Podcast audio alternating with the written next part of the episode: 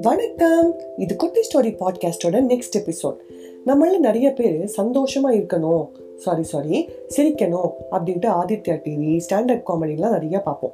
ஆனால் சந்தோஷம் அதில் இல்லை. இந்த மெசேஜ் நம்ம எல்லாருக்கும் தெரியும். இருந்தாலும் இந்த சந்தோஷம்னா என்ன அப்படின்னு ஒரு எபிசோட் பண்ணணுன்ட்டு ரொம்ப நாளாக ஆசைங்க. ஆனால் இந்த எபிசோட் அதை பற்றி இல்லையே. ஆனால் அந்த மாதிரி நம்ம பார்க்குற ஒரு சீன் பற்றி தான் இந்த எபிசோட் வடிவேல் காமெடிஸில் ஒரு கிளாசிக் மூவிஸில் ஒன்று வந்து மருதமலை. அது கண்டிப்பாக உங்கள் எல்லாருக்கும் ஞாபகம் இருக்கும். அந்த டைலாக் என்னன்னு நீங்கள் யோசிச்சுக்கிட்டே இருங்க. அந்த கேப்பில் நான் ஒரு குட்டி ஸ்டோரி சொல்லிட்டு வந்துடுறேன். ஆனால் என்னடா இது? இந்த பாட்காஸ்ட்டுக்கு குட்டி ஸ்டோரின்னு பேர் வச்சாலும் வச்சாங்க. எப்போ பார்த்தாலும் ஒரு குட்டி ஸ்டோரியோடு வந்துடுறாங்கடா அப்படின்னு நினைக்கிறது கேட்குது பட் உங்களுக்கு வேற வழியே இல்லை. கேட்டு தான் ஆகணும். நைகா பிராண்டு என்ன மாதிரி பொண்ணுங்களுக்கு நல்லா தெரிஞ்சிருக்குங்க. இந்த பிராண்டோட ஃபவுண்டர் ஃபல்குனி நாயர் அவங்க வயசு ஐம்பது இருக்கும் போது தான் இந்த கம்பெனியவே ஆரம்பிச்சிருக்காங்க. லாஸ்ட் வீக் இந்த கம்பெனி ஸ்டாக் எக்ஸ்சேஞ்சில் லிஸ்ட் ஆகி இந்தியாலேயே இப்போ அவங்க தாங்க ரிச்சஸ்ட் உமன் ஒரு எம்ப்ளாயாக இருந்தவங்க ஐம்பது வயசில் பியூட்டி பிஸ்னஸில் என்டர் பண்ணி இன்னைக்கு டாப் டுவெண்ட்டி ரிச்சஸ்ட் இந்தியன்ஸில் இருக்காங்க. அந்த ஏஜில் ரிஸ்க் எடுக்கணும்னு தோணிருக்கு பார்த்தீங்களா அதுவே எவ்வளோ பெரிய விஷயம் இல்லை. நல்லா சம்பாதிக்கிறோம் எதுக்கு தேவையில்லாம ஏதாவது பண்ணி சம்பாதிச்சது எல்லாத்தையும் இழந்துட்டோம்னா என்ன பண்றது? அப்படின்னு நினைக்காம ரிஸ்க் எடுக்கிறதுலாம் எனக்கு ரஸ்க் சாப்பிட்ற மாதிரி அப்படின்ட்டு இறங்கி வேலை செஞ்சுருக்காங்கல்ல? என்ன டைலாகை கரெக்டாக கண்டுபிடிச்சிட்டிங்களா? இங்கே நான் இப்போ சொல்கிறதுக்கு முன்னாடியே கண்டுபிடிச்சவங்க கமெண்ட்ஸில் போடுங்க. மிச்சவங்க ஒரு ஃபியூ செகண்ட்ஸ் ரீவைண்ட் பண்ணி கேளுங்க. எப்படியெல்லாம் கமெண்ட்ஸை மிரட்டி வாங்க வேண்டியதாக இருக்குது ஸோ இந்த ரஸ்க்கு பற்றி எல்லாருக்கும் தெரியுங்க. இதை டீலேயோ காஃபிலேயோ முக்கி சாப்பிட்டா அடடடடடா எவ்வளோ டேஸ்ட்டாக இருக்கும்ல? சரி சரி ரொம்ப டாபிக் டைவர்ட் ஆகுது. இதை பண்ணால் இதெல்லாம் இழக்கலாம். இல்லை இதை பண்ணால் இந்த மாதிரிலாம் தவறாக நடக்க வாய்ப்பு இருக்குது அப்படிங்கிறத தாண்டி துணிஞ்சு செய்கிறது தாங்க ரிஸ்க் எடுக்கிறது.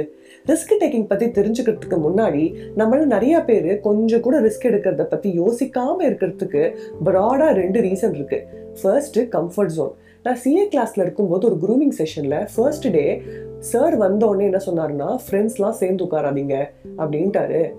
எல்லாரும் நெளிகிறோம் சார் சார் ப்ளீஸ் சார் அப்படின்னு கெஞ்சிரும் அவர் விடவே இல்லை. உட்காந்த ஒரு ஃபியூ ஹவர்ஸில் இல்லை ஃபியூ டேஸ்க்கு அப்புறம் ஒரு மாதிரி அன்கம்ஃபர்டபுளாக இருந்துச்சு.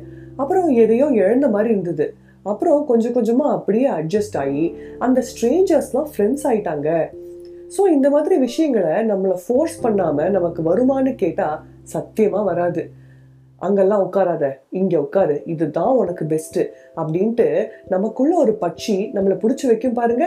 அதுதான் கம்ஃபர்ட் ஜோன் ஸோ ரிஸ்க் டேக்கிங்கில் உனக்கு தெரியுமா எனக்கு தெரியுமா? இதுதான் கரெக்டு அப்படின்னு நம்ம பட்சி கிட்ட சொல்லி ப்ரிப்பேர் ஆகிறது தான் ஃபர்ஸ்ட் ஸ்டெப்பு செகண்ட் ஸ்டெப்பு தோத்துருவோம் நிராகரிக்கப்படுவோம் இதுக்கெல்லாம் நம்ம சரிப்பட்டு வர மாட்டோம் அப்படின்னு அந்த பயப்படுற குணம் தான் நம்மளை ரிஸ்க் எடுக்க விடாமல் தடுக்கும். இதை பத்தி நம்ம ஃபேஸ் யுவர் ஃபியர்ஸ் அப்படின்ட்டு ஆதி காலத்தில் ஒரு எபிசோட் போட்டிருக்கோம். அதை போய் கேட்டு தெரிஞ்சுக்கோங்க. யூஸ்வலாக சொல்ற டைலாக் தான். கேட்காதவங்க கேட்டு தெரிஞ்சுக்கோங்க. இப்படி பட்சியை மீறி பயத்தை போக்கி நம்ம ரிஸ்க் எடுக்கலாம் அப்படின்ட்டு முடிவு பண்ணும்போது அதை நல்லா அசஸ் பண்ணி இறங்கணும். ரிஸ்கில் ரெண்டு டைப் இருக்குங்க. ஒன்று கேல்குலேட்டட் ரிஸ்க்கு இன்னொன்று பிளைண்ட் ரிஸ்க்கு இதில் பிளைண்ட் ரிஸ்க்குங்கிறது அட விடுறா துணிஞ்சு பண்ணு வந்தா மலை போனா டேஷ் அப்படின்னு இறங்குறது. அது கூடவே கூடாதுங்க. தெரிந்த இனத்தோடு தேர்ந்தெண்ணி செய்வார் கரும்பொருள் யாதொன்றும் இல்.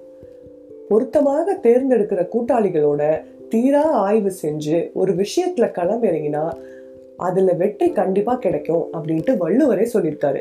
ஸோ கண்டிப்பாக ரிஸ்க் எடுக்கிறது கேல்குலேட்டட் ரிஸ்க்காக தான் இருக்கணும். கேல்குலேட்டட் ரிஸ்கில் முக்கியமான விஷயம் being prepared for the worst outcome நம்ம டெய்லி வண்டி ஓட்டுறதே ஒரு கேல்குலேட்டட் ரிஸ்க் தான். இதை ஃபார்மலாக எப்படி பண்ணணும்னு பார்க்கலாம்.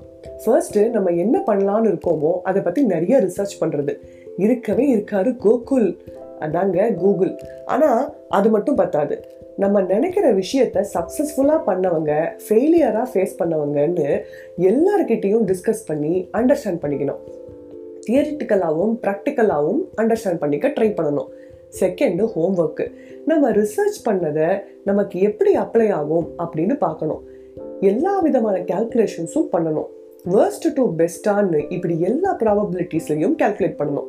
நம்ம கால்குலேஷன்ஸ் எப்படியெல்லாம் தப்பாக போகலாம்னு யோசிக்கணும். அதுக்கு சொல்யூஷன்ஸ் இருக்கான்னு பார்க்கணும்.